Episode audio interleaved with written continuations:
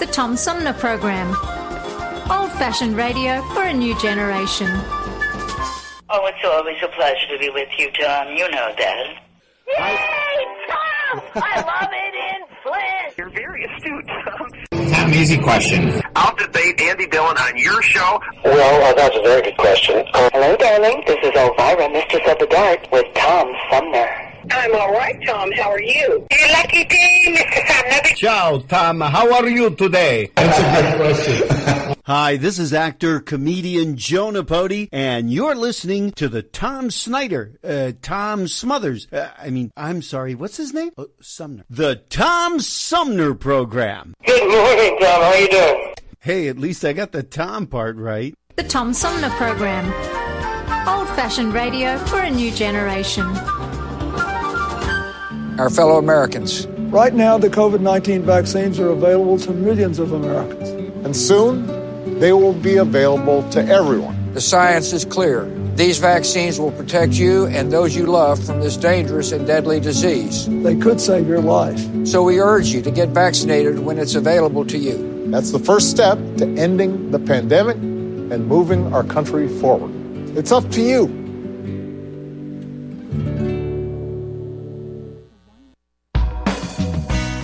MTA Flint is nationally recognized for continually seeking to provide sustainable, reliable, and cost-efficient transportation for individuals throughout the region. Through work-related and non-emergency medical transportation and your ride services, MTA is moving people with future and alternative fuel technologies.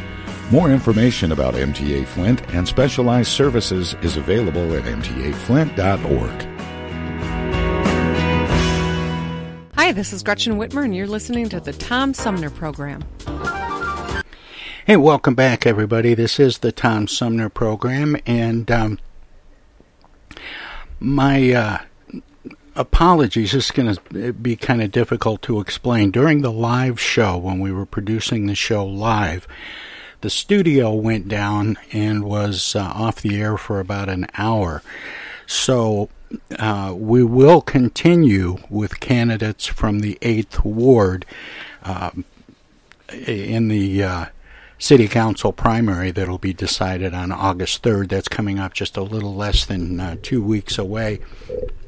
But these things happen. In fact, I'll just share the story with you. It's a little weird.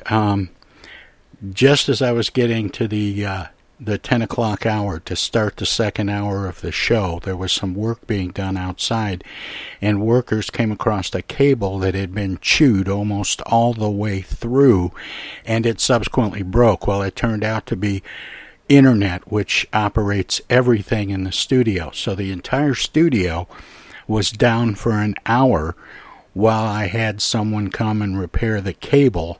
I got back on the air for the third hour.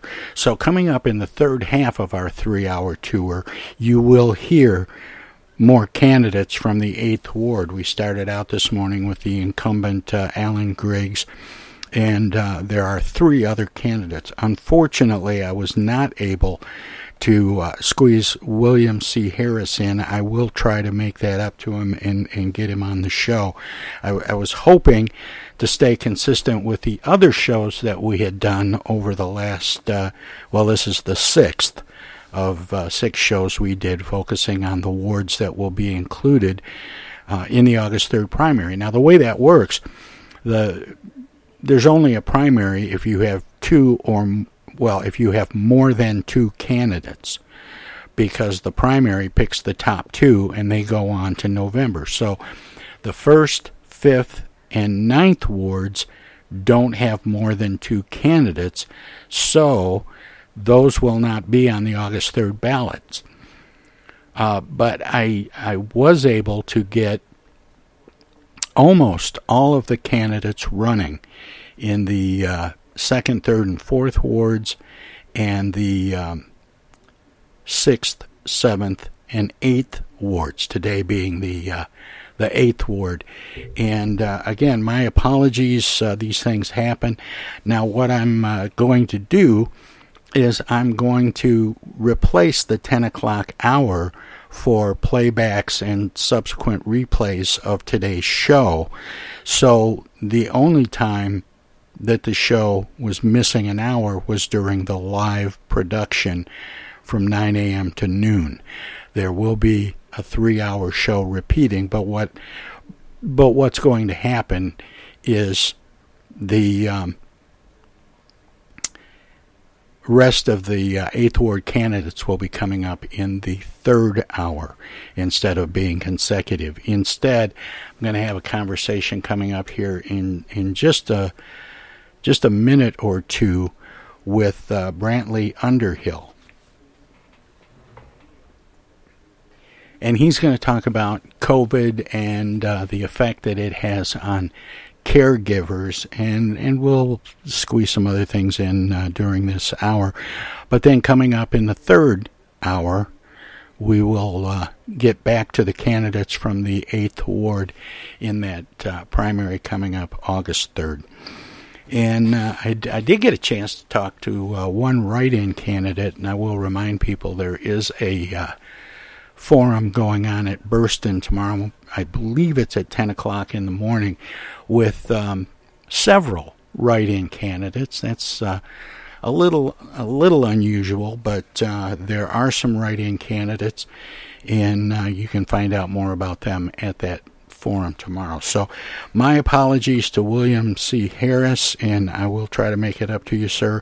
And my appreciation to all of the other candidates, the challengers, that we had to move times around a little bit to accommodate that technical breakdown.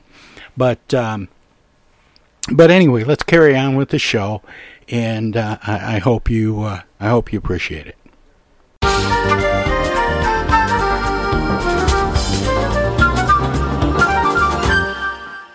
Hey, welcome back, everybody. This is the Tom Sumner Program. My guest this hour is the North America Managing Director for Project Management Institute. We're going to talk about caregivers and the impact of the pandemic on the more than 40 million caregivers in this country with Brantlee Underhill, who joins me by phone.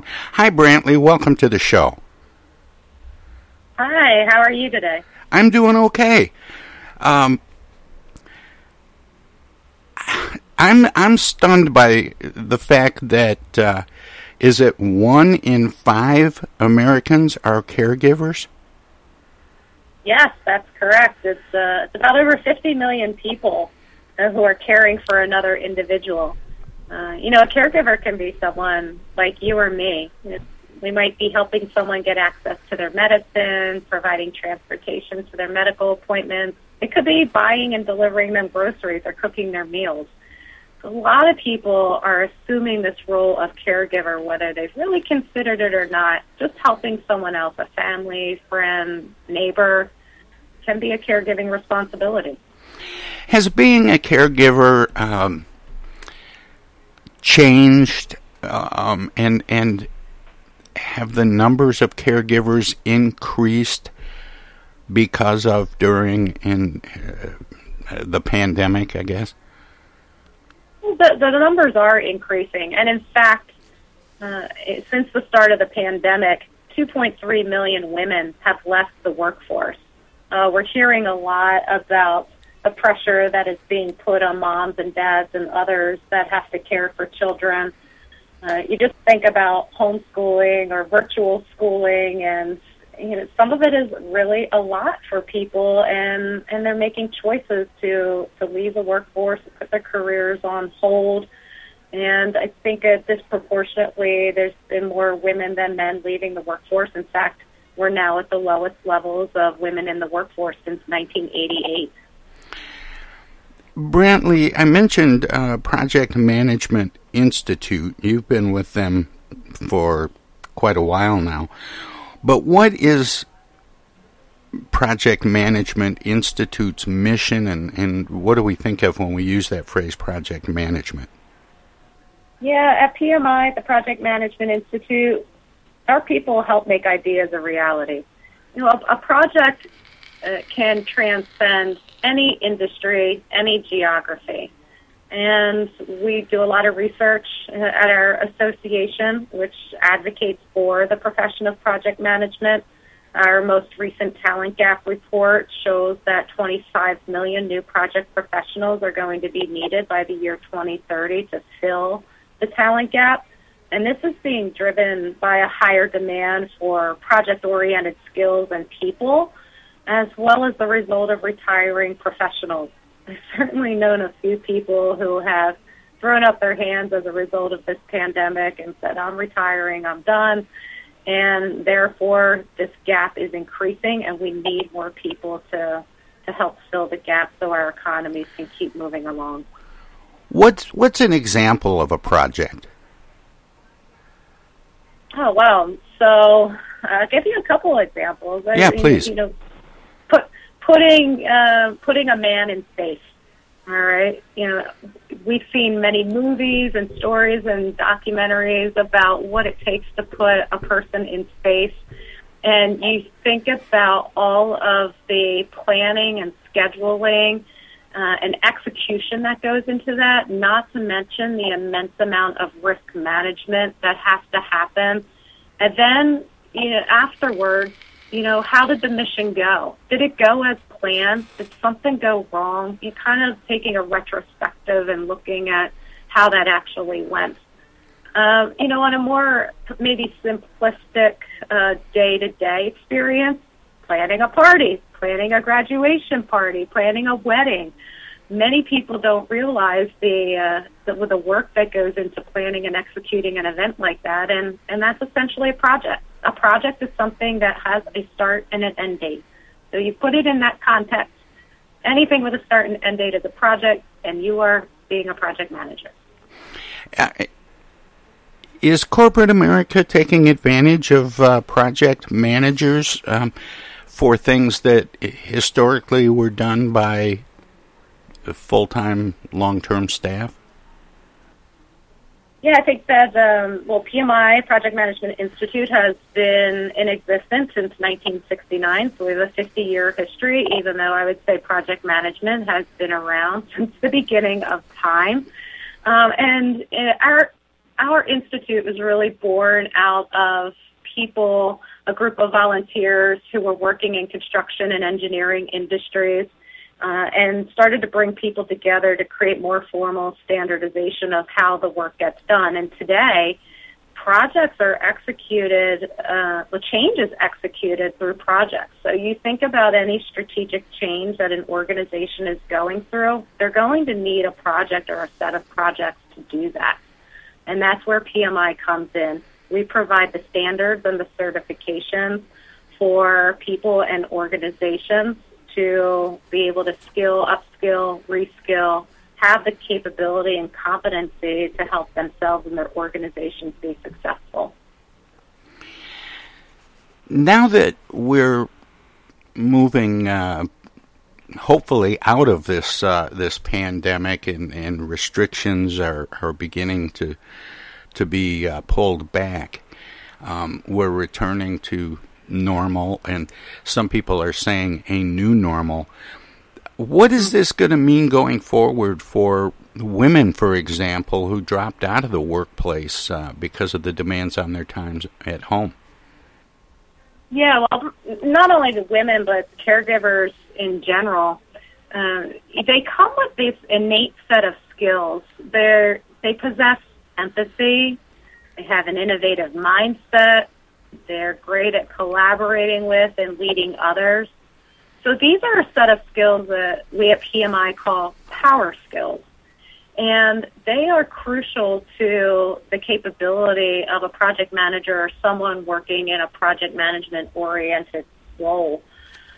Yes, the strategic and business-oriented skills are important. The technical skills are important. But in recent years, we've heard more and more about the importance of these power skills. So at PMI, we want to help caregivers, women, men, everyone, find a professional path to project management when they're looking to re-enter or enter the workforce and to focus on their professional life. One resource I want to mention is that PMI has over 140 chapters in the United States, and our chapters provide the local face-to-face networking and professional development on broad as well as very niche topics of project management and leadership and business management.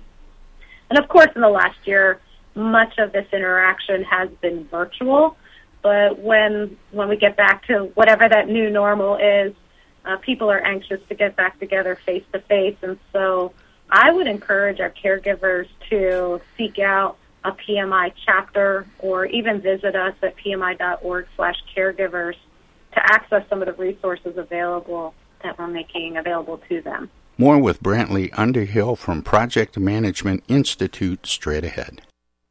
Everybody's doing a brand new dance now. Hi, this is Mark Farner, and you're listening to the Tom Sumner Program. I'm Julie Lopez with Crime Stoppers. Have you ever wondered what to do if you have information about a crime or the whereabouts of a felony fugitive and you want the police to know but you need to remain anonymous? Well, here's what you can do. You can go to p3tips.com or download the mobile app. You can go to Crime Stoppers of Flint and Genesee County's Facebook page and click on the Leave an Anonymous Tip tab, or you can call 1-800-422-JAIL. All methods are anonymous, and if your help leads to a felony arrest, you may be eligible for a cash reward. Remember, your voice matters. While we've been staying safe at home, scientists have been on a journey. The destination, a COVID-19 vaccine. This journey began decades ago with research into other coronaviruses. Scientists built from there with months of research and development, cooperation with other experts worldwide, and clinical trials on tens of thousands of volunteers of diverse race, age, and health status. They arrived at a safe, effective vaccine, and hundreds of thousands in Michigan have already been vaccinated. But the next step is ours. We need to get the vaccine when we can.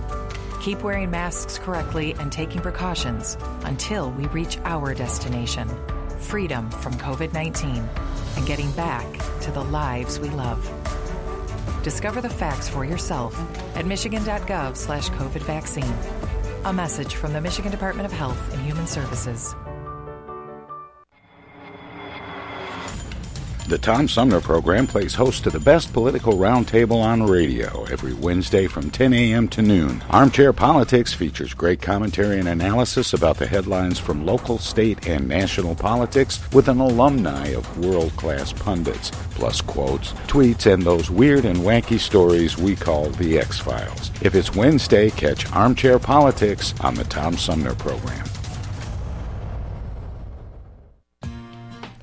East Village Magazine is the monthly neighborhood magazine read all over Flint.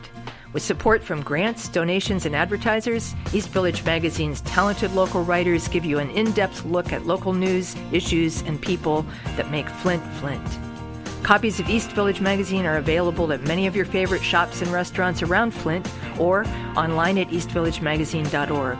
East Village Magazine, community-focused and community-supported. Discoveries. They happen when we least expect them, in places we thought we knew. And discoveries have a way of teaching us a little more about ourselves along the way. Welcome to Flint and Genesee County, where up north meets down south. Home to Michigan's largest county park system and a vibrant culture.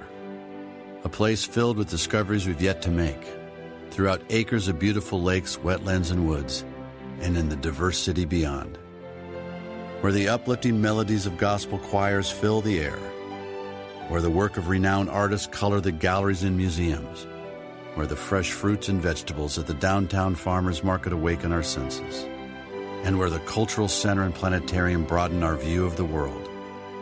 Let's spend a few days enjoying the wonders of Flint and Genesee County, where the joy of discovery is pure Michigan.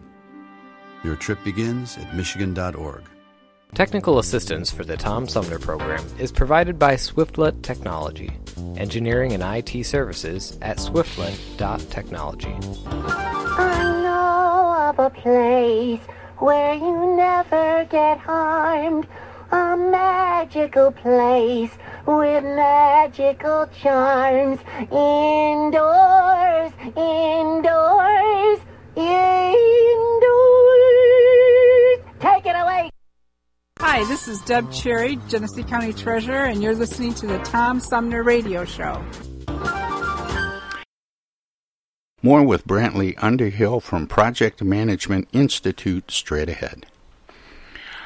How can Project Management Institute, or just even the concept of project management, how does that balance the demands on people who have gotten used to, for the last year and a half, being able to be caregivers and work from home, now that they're able to get out of their homes to go to work? Yeah, well, we work with a lot of, well, PMI has nearly 700,000 members worldwide. We work with organizations, academic institutions, all sorts of training providers. And I can speak to my own experience that I'm a mom. I have a 9-year-old son who has spent most of the last 18 months at home. I was doing virtual homeschooling. I had to be creative and innovative and collaborative with him to keep him educated and moving along and keeping him occupied, while also managing my job responsibilities, all from the same location. We're all living in the same house, and many caregivers are living not only with children, but maybe elderly parents. There's multi-generational households that are having to be managed, and a lot going on with people having to keep their careers going. Now, we've heard that some organizations are bringing people back into the office, but I think a lot remains to be seen on exactly what that new normal is and how people will return to an office or not. I can speak from my own experience that we've demonstrated very high productivity during the last 18 months while we're all working from our home locations. So I think, you know, if and when things return to a state of normalcy, it's going to look different. I think we're going to be working differently, and we're going to be accessing our networks more intently than we ever have in order to keep the productivity going. Yeah, it's interesting. Things sort of ground to a halt very suddenly in March and April of 2020. Now that we're looking at going back, it's not like we can flip a switch and all of a sudden just pick up where we left off. Things are going to be different for a lot of people.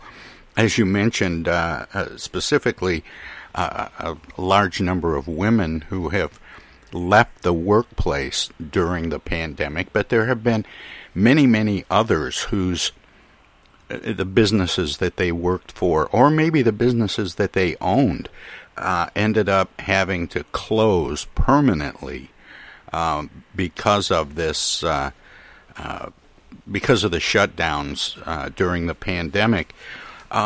For people who have just become literally unemployed during this period of time, is project management something that they could or should look into, or is there a certain type of person for whom that might be the next step? At PMI, we serve people of all ages. We have our chapters and our educational foundation that work with young school-age children all the way up to beyond retirement age.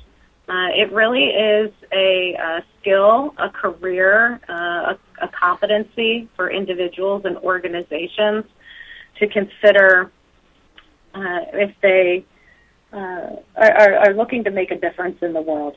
And I mentioned not only the power skills, the empathy, innovation, collaboration, and leadership, but the strategic and business-oriented skills, the new ways of working that are starting to emerge, the technical skills of how do I put a plan together, Who are the team members or the people that are going to help me execute this plan?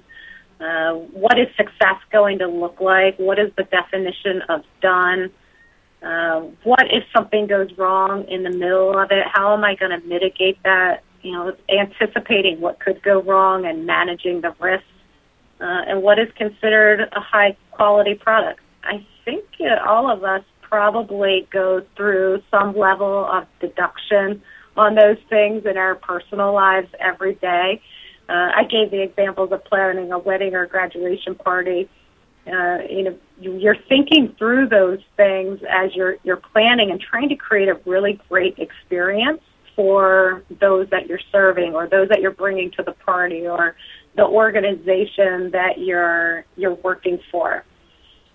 So all of these things translate into a role in project management. And, you know, maybe not everyone wants to lead the project. Maybe they want to be a project team member or someone that we call a change maker, who is a person that possesses or can possess the project-oriented skills but might not actually be the project leader. An example of that could be an accountant or a financial analyst. You know, there's people out there that have a career designated for them already, and they identify with a specific career, and they don't think of themselves as project managers, but they probably have some project management-oriented skills. And that's where PMI can be a resource to them. We're not trying to turn everybody into a project manager. If they want to, that's great. But if they want to bolster their power skills and their technical skills, that's where PMI steps in and helps them do that. It sounds like, well, at least what we've been talking about, Brantlee, it sounds like PMI can really help people figure out how to approach project management. But what about people who aren't sure what comes next? Are there programs and services that might help someone who has given up a career and decided to do something new but doesn't know exactly what that is yet? Or do they have to sort that all out before approaching PMI for assistance in the how-to? Oh, no, absolutely not. You can go directly to pmi.org/caregivers, and on that page we have available many resources that is going to help one get started or to even revisit what they started already in terms of project management-oriented skills. We have a digital application called Kickoff.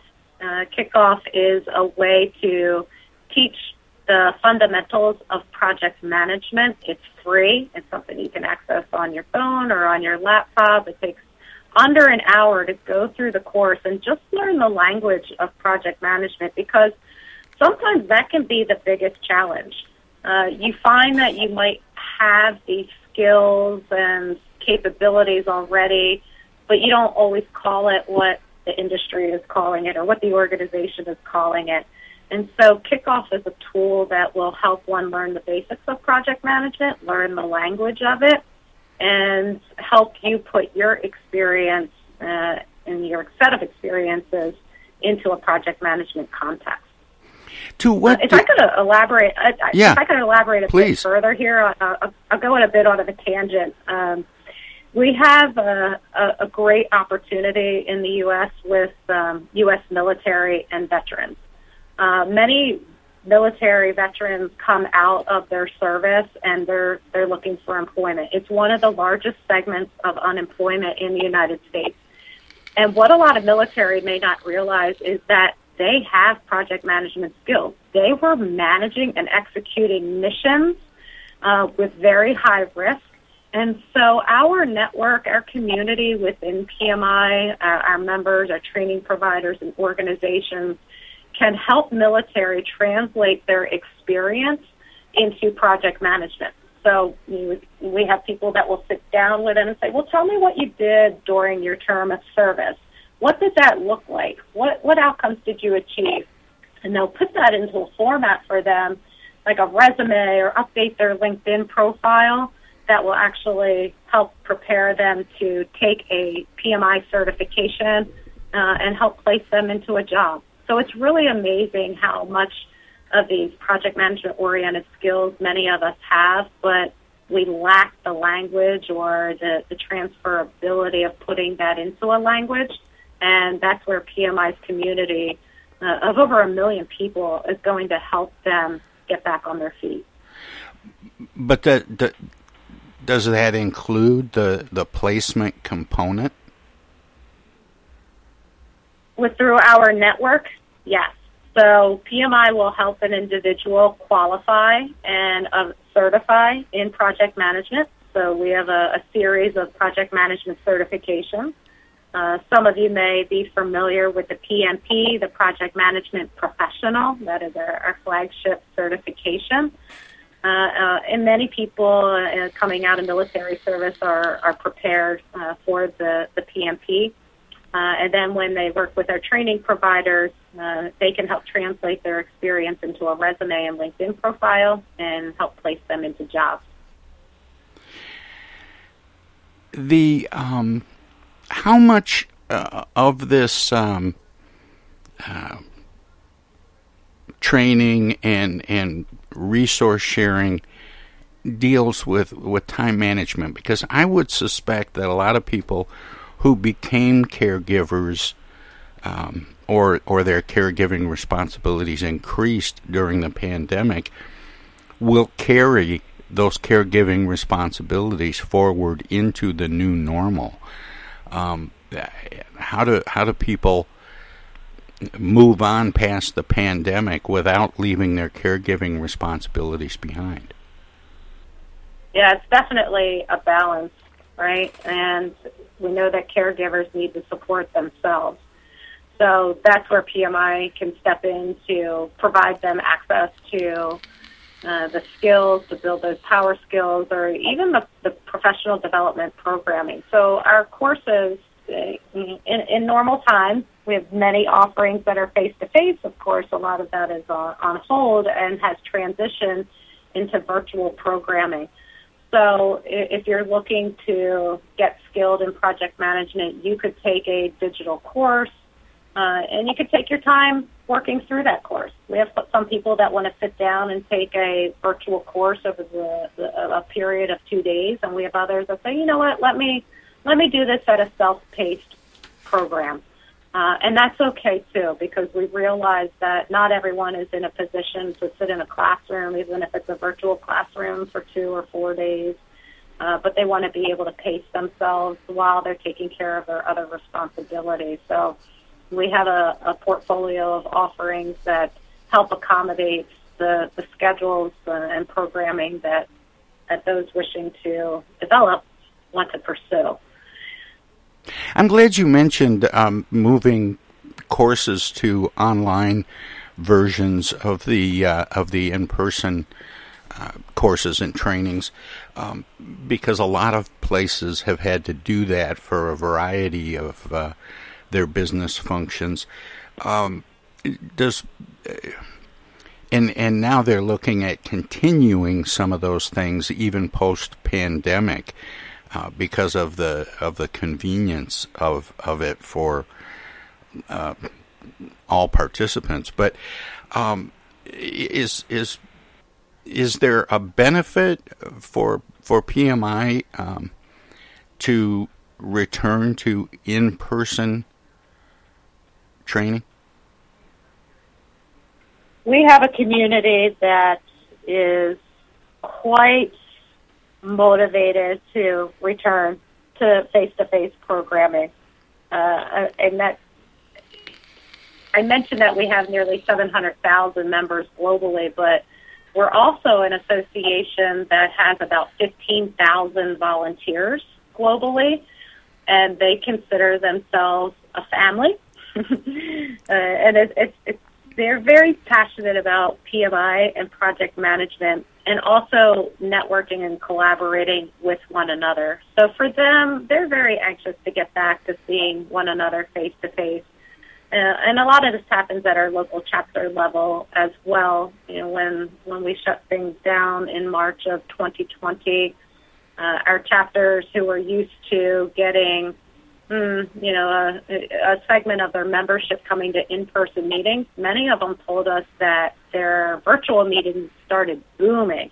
They started increasing with the amount of people that were showing up month over month because people didn't have to commute. They didn't have to take hours out of their day to go to an event. They could just do it from the comfort of their home. But I'm sure that as you may be experiencing, people are getting some of that Zoom fatigue. They're anxious to get back to seeing their colleagues face-to-face. And PMI will continue to offer hybrid programming going forward. We want to be able to appeal to those that are comfortable getting together in person, face-to-face, as well as those that want to continue to access the programming virtually. You know, one group that comes to mind right off the bat that's been significantly impacted by the pandemic that might be looking to do something new or different are people who worked in restaurants, either the operators themselves or wait staff and kitchen staff and so on. Is this something anyone should take a look at, or is there a certain type of person that could benefit best from what PMI has to offer? I think anyone could benefit. In fact, one of our certifications is called the Risk Management Professional, and we have seen a great uptick in interest, as well as people obtaining that particular certification. You know, and since you mentioned the restaurant, I have to tell you that I have a friend locally here in the Philadelphia area who started her own business a couple years ago.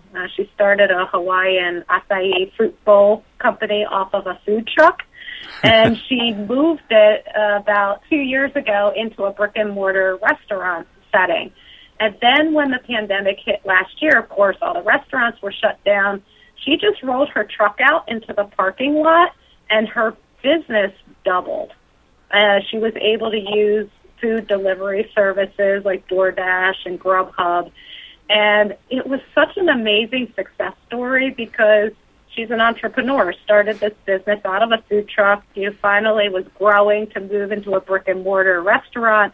But then that got shut down, so she reverted back to the truck, and it's been a huge success. So when I think of her and all that she's had to go through to manage that situation, the risk, and, again, being innovative and demonstrating leadership to be able to flip to the food truck and be successful through this, it's been an amazing story. And I think that many of us just need that network and community to think through what's challenging us or putting our plans on hold.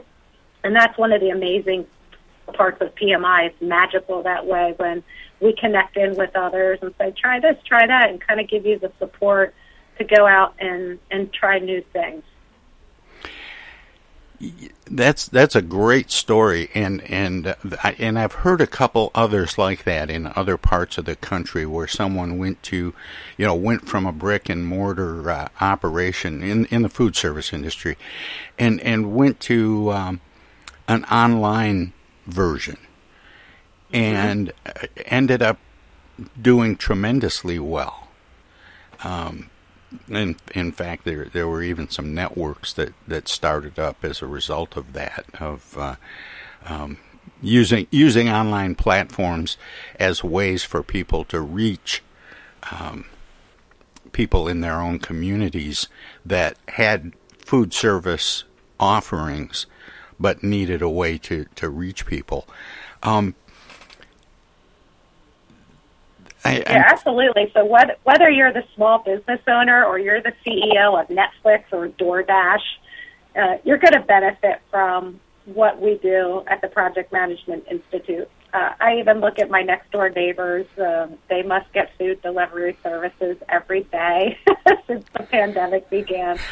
And I look at these people driving up and the businesses that are delivering. I'm like, oh, my gosh, what is going on within that particular business? Because you They've had to ensure that their websites are functioning, they're quick and fast, and they're not overloaded. And that whole, we've heard so much about the supply chain and the disruption of the supply chain. And all you have to do is look out your window and see what's going on in your neighborhood to know that things are different today. And people, over the course of 18 months, new habits have been developed, and they're not going to change. So whatever, you know, there's no such thing as going back to the way it was. There is definitely a new normal emerging. And however we can be prepared and skilled to manage through that change, that's something that we at PMI think that we help people do quite well. My guest is Brantlee Underhill. She's the Managing Director of North America for the Project Management Institute, or PMI. And Brantlee, we're just about out of time, but I always give guests an opportunity to let listeners know where they can find out more about what we've been talking about. And so I thought I'd see, number one, if there's a website, and number two, how easy is it for people to become indoctrinated or acclimated to PMI's resources? Yes. So first, you can visit us at pmi.org/caregivers to access all of our free resources that are going to help you enhance your career, maybe help you get back into the workforce. Check out one of our local U.S.-based chapters.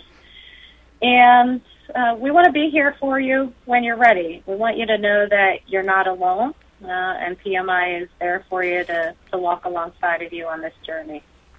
Well, Brantlee, thank you so much for spending this time with me this morning, and keep up the good work. Thank you so much, and be well. Take care. Again, that was Brantlee Underhill, the Managing Director of North America for PMI, or Project Management Institute. We'll have more of the Tom Sumner program straight ahead.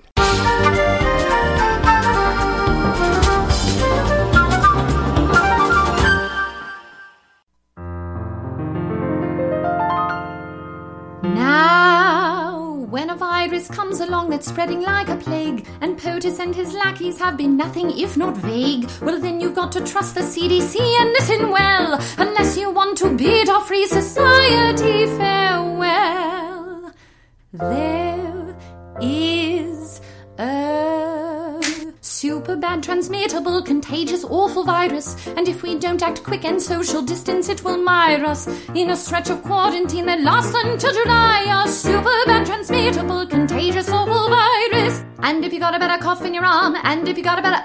Now, back in 1918, influenza had its run, but half the docs were busy overseas with World War I. Today we have mass media and scientists to say, if you don't want this virus, well then stay 6 feet away. Super damn important that we practice isolation, cause we're asymptomatic while it's in incubation. We'll overwhelm our hospitals if there's not mitigation. It's super damn important that we practice isolation. If we don't do it, then we're all gonna die. If we don't do it, then we're all gonna die. And so I hope at last you take this lesson here to heart, cause it's already scary and we're only at the start. If you get bored, just think of the immunocompromised who can't go much of anywhere unless it's sterilized. Oh, super bad, transmittable, contagious, awful virus. If we don't act quick and social distance, it will mire us in a stretch of quarantine that lasts until July. Oh, super bad, transmittable, super bad, transmittable, contagious, awful virus. Super bad, transmittable, contagious, awful virus.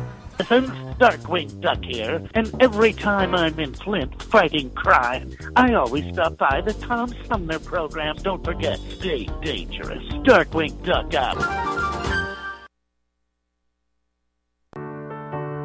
While we've been staying safe at home, scientists have been on a journey. The destination, a COVID-19 vaccine.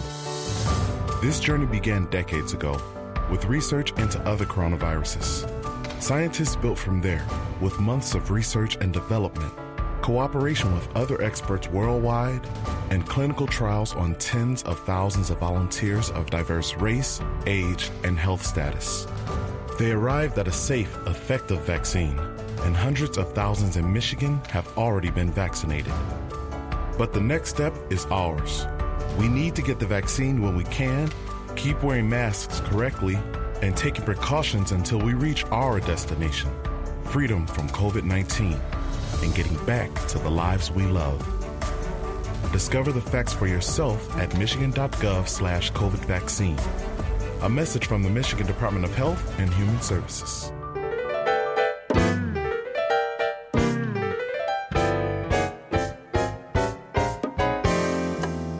The Tom Sumner Program has hosted live candidate forums for local, state, and national offices at bars, restaurants, coffee shops, and colleges. Armchair Politics has gone to Lansing, Frankenmuth, Birch Run, and Hell, Michigan, that is. We've done shows all the way to the Mighty Mac and back to the bricks. We've done remotes from a baseball stadium in Lansing, a grocery store opening in Flint, and from a moving train. We'd like you to tell us where to go next. You can write to us at TomSumnerProgram.com, call us at 810-339-8255, or contact us on Facebook. This is your chance to tell the Tom Sumner Program where to go.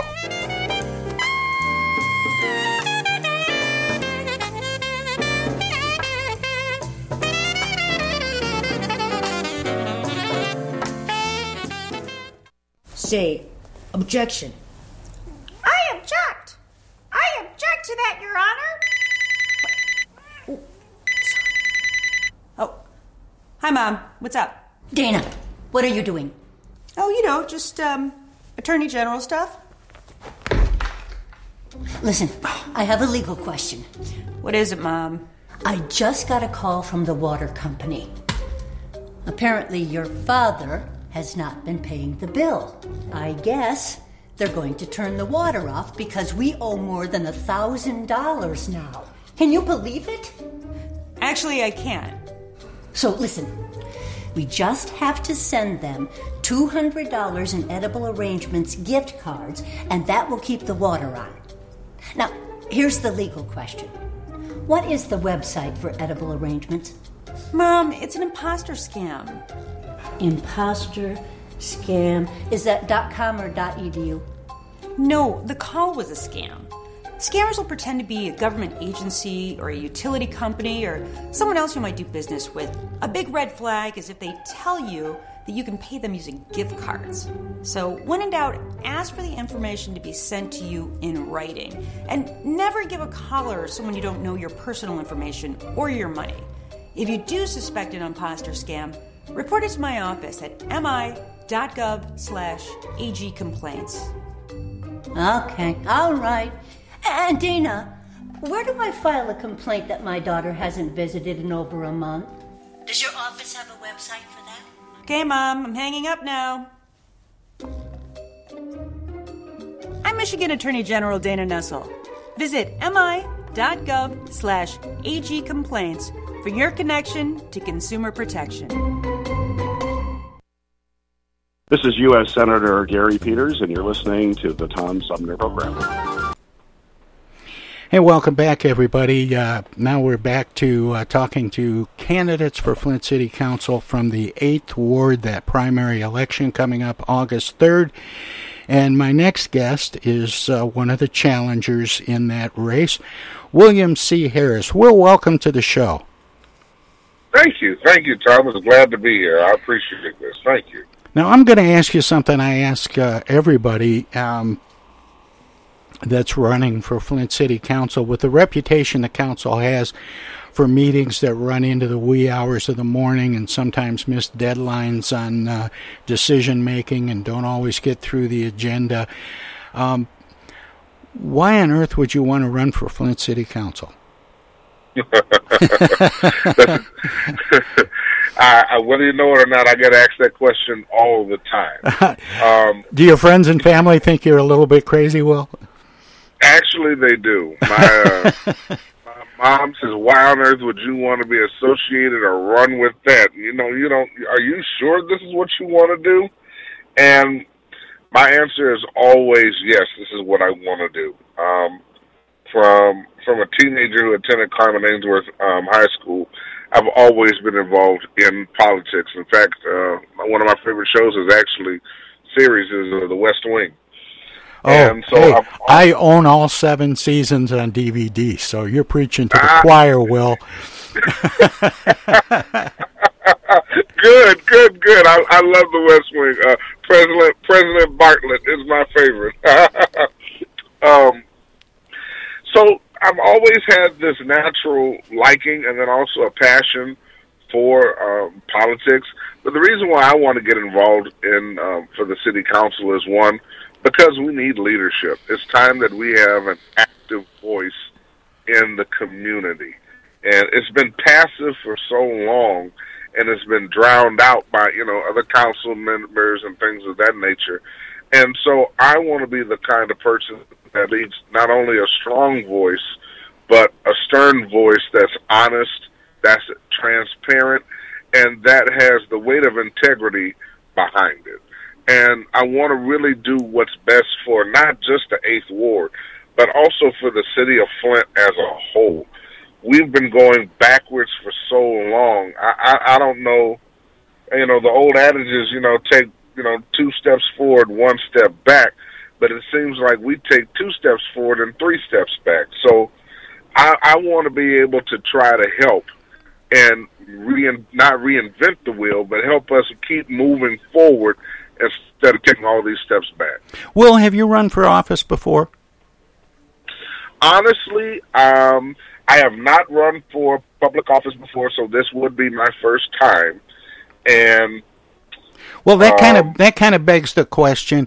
What is your background, and if you were elected, what do you bring to the table? Okay, so my background is basically I have a bachelor's of science from the Midwestern College of Theology. My degrees in biblical studies with an emphasis on business administration. I'm currently going for my master's in theology with also the same emphasis in business administration. But my background basically has been dealing with customer service and community service. I'm currently an ordained elder in the Church of God in Christ. I've attended I attend Greater Holy Temple, Church of God in Christ in Flint, Michigan on Dorton Carpenter. And so I've always been active in the community from the church perspective. And then when the water crisis hit, I threw myself into full-fledged, what's the word I'm looking for, into community service.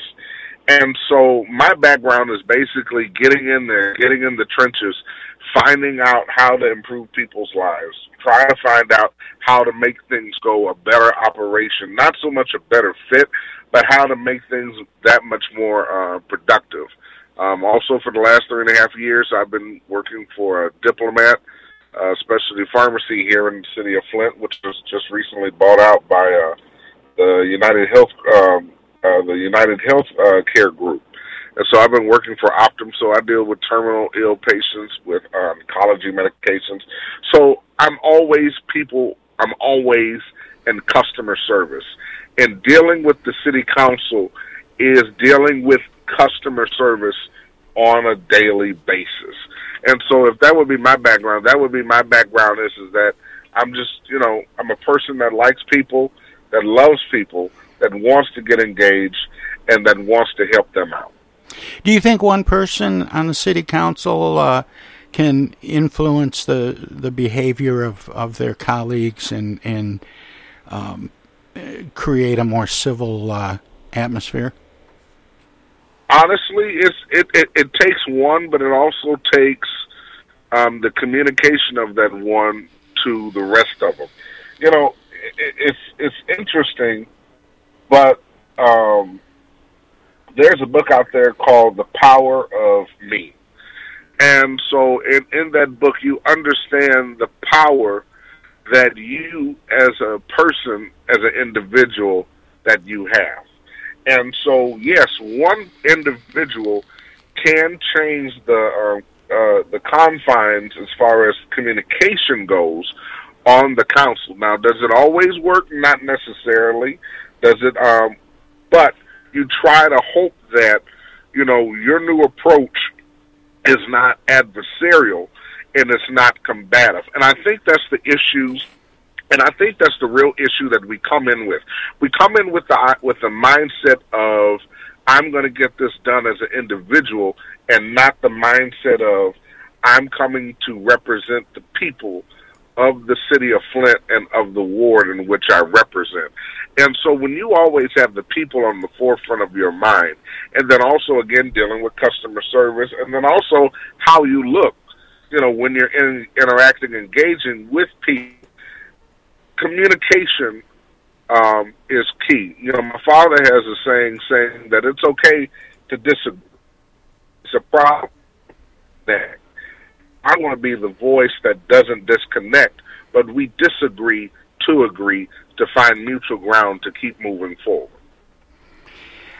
You know, you mentioned the water crisis, and Flint has certainly had its share of problems over the last several decades, starting with loss of jobs, which led to declining revenue for city government, which led to emergency managers, which led to a Flint water crisis, and then we had the pandemic. The history of Flint is one of several times in its history, going back 100 plus years, it's had to reinvent itself and become a comeback city. Can Flint do that again, and how, and what would that look like? Flint, number one, can be the comeback city and be the model for other industrialized cities in the Midwest and in the United States as a whole. Many people don't know, but I'm originally from Houston, Texas.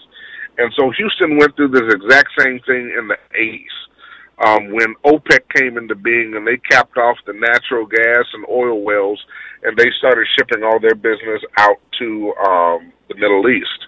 Well, you know, Houston came together with a 30-year and even 40-year plan to get them to where they are today. They had to reinvent the wheel for themselves. So no longer were they going to be an oil and gas town, but now Houston has the most premier medical center in the entire country, and it even competes on a worldwide level when it comes to those issues. And so Flint has to come to, we have to find out what is a good niche. So they want to be a college town, which is fine. However, it does no good for us to produce quality students and they don't stay. So we have to find a way, if we're going to be a college town, which is a good mode for us to go into, we have to find a way to keep those college graduates as they graduate from Kettering, as they graduate from the University of Michigan Flint, as they graduate from Mott Community College and the various other colleges that are feeder colleges in through Mott, how to stay here and how to get them involved in the community and how to keep jobs here. We have a lot of people that are inventors and are innovators, but when they can't get business investors to their ideas, they're not going to stay here. They're just going to go somewhere else to where they can get their ideas, where they can get the pushing and the backing to go. So there's several different ways in which Flint can go, in which to remodify itself. We've got Hurley, that has done an outstanding job in the revamping of the hospital. We have McLaren that's also here. We have Genesis Hospital that's, you know, up the road, even though it's not directly in Flint. They have a lot of clinics that are here in Flint. Healthcare is a way that we can go. Transportation is a way we can go. Flint is literally the largest city in the I-69 corridor. We're the largest city when you get outside of Saginaw. Flint is the largest city that you really have to travel through going north, that you have to travel through going to Port Huron and even into Canada, and that you have to go through from Canada going into Chicago and the other areas and even Detroit. So there are a lot of areas for Flint to grow into. We just need to find a way to tap into the areas that we can focus on to grow. Well, we've got to end it there, but I always give guests an opportunity to let listeners know where they can find out more about you and your campaign. Do you have a website? I don't have a website, but you can look me up on Facebook. I'm listed William C. Harris on Facebook. You can find a lot of information there. In fact, I have a few videos posted from when we had the candidate forum a couple of weeks ago there. And also I have some information and some literature. And then you can basically see the kind of person that I am and who I represent. Well, Will, thanks for spending this time with me, and good luck to you. Thank you, sir. Thank you, Tom. I appreciate this interview. You have a wonderful day. Take care. More of the Tom Sumner Program straight ahead.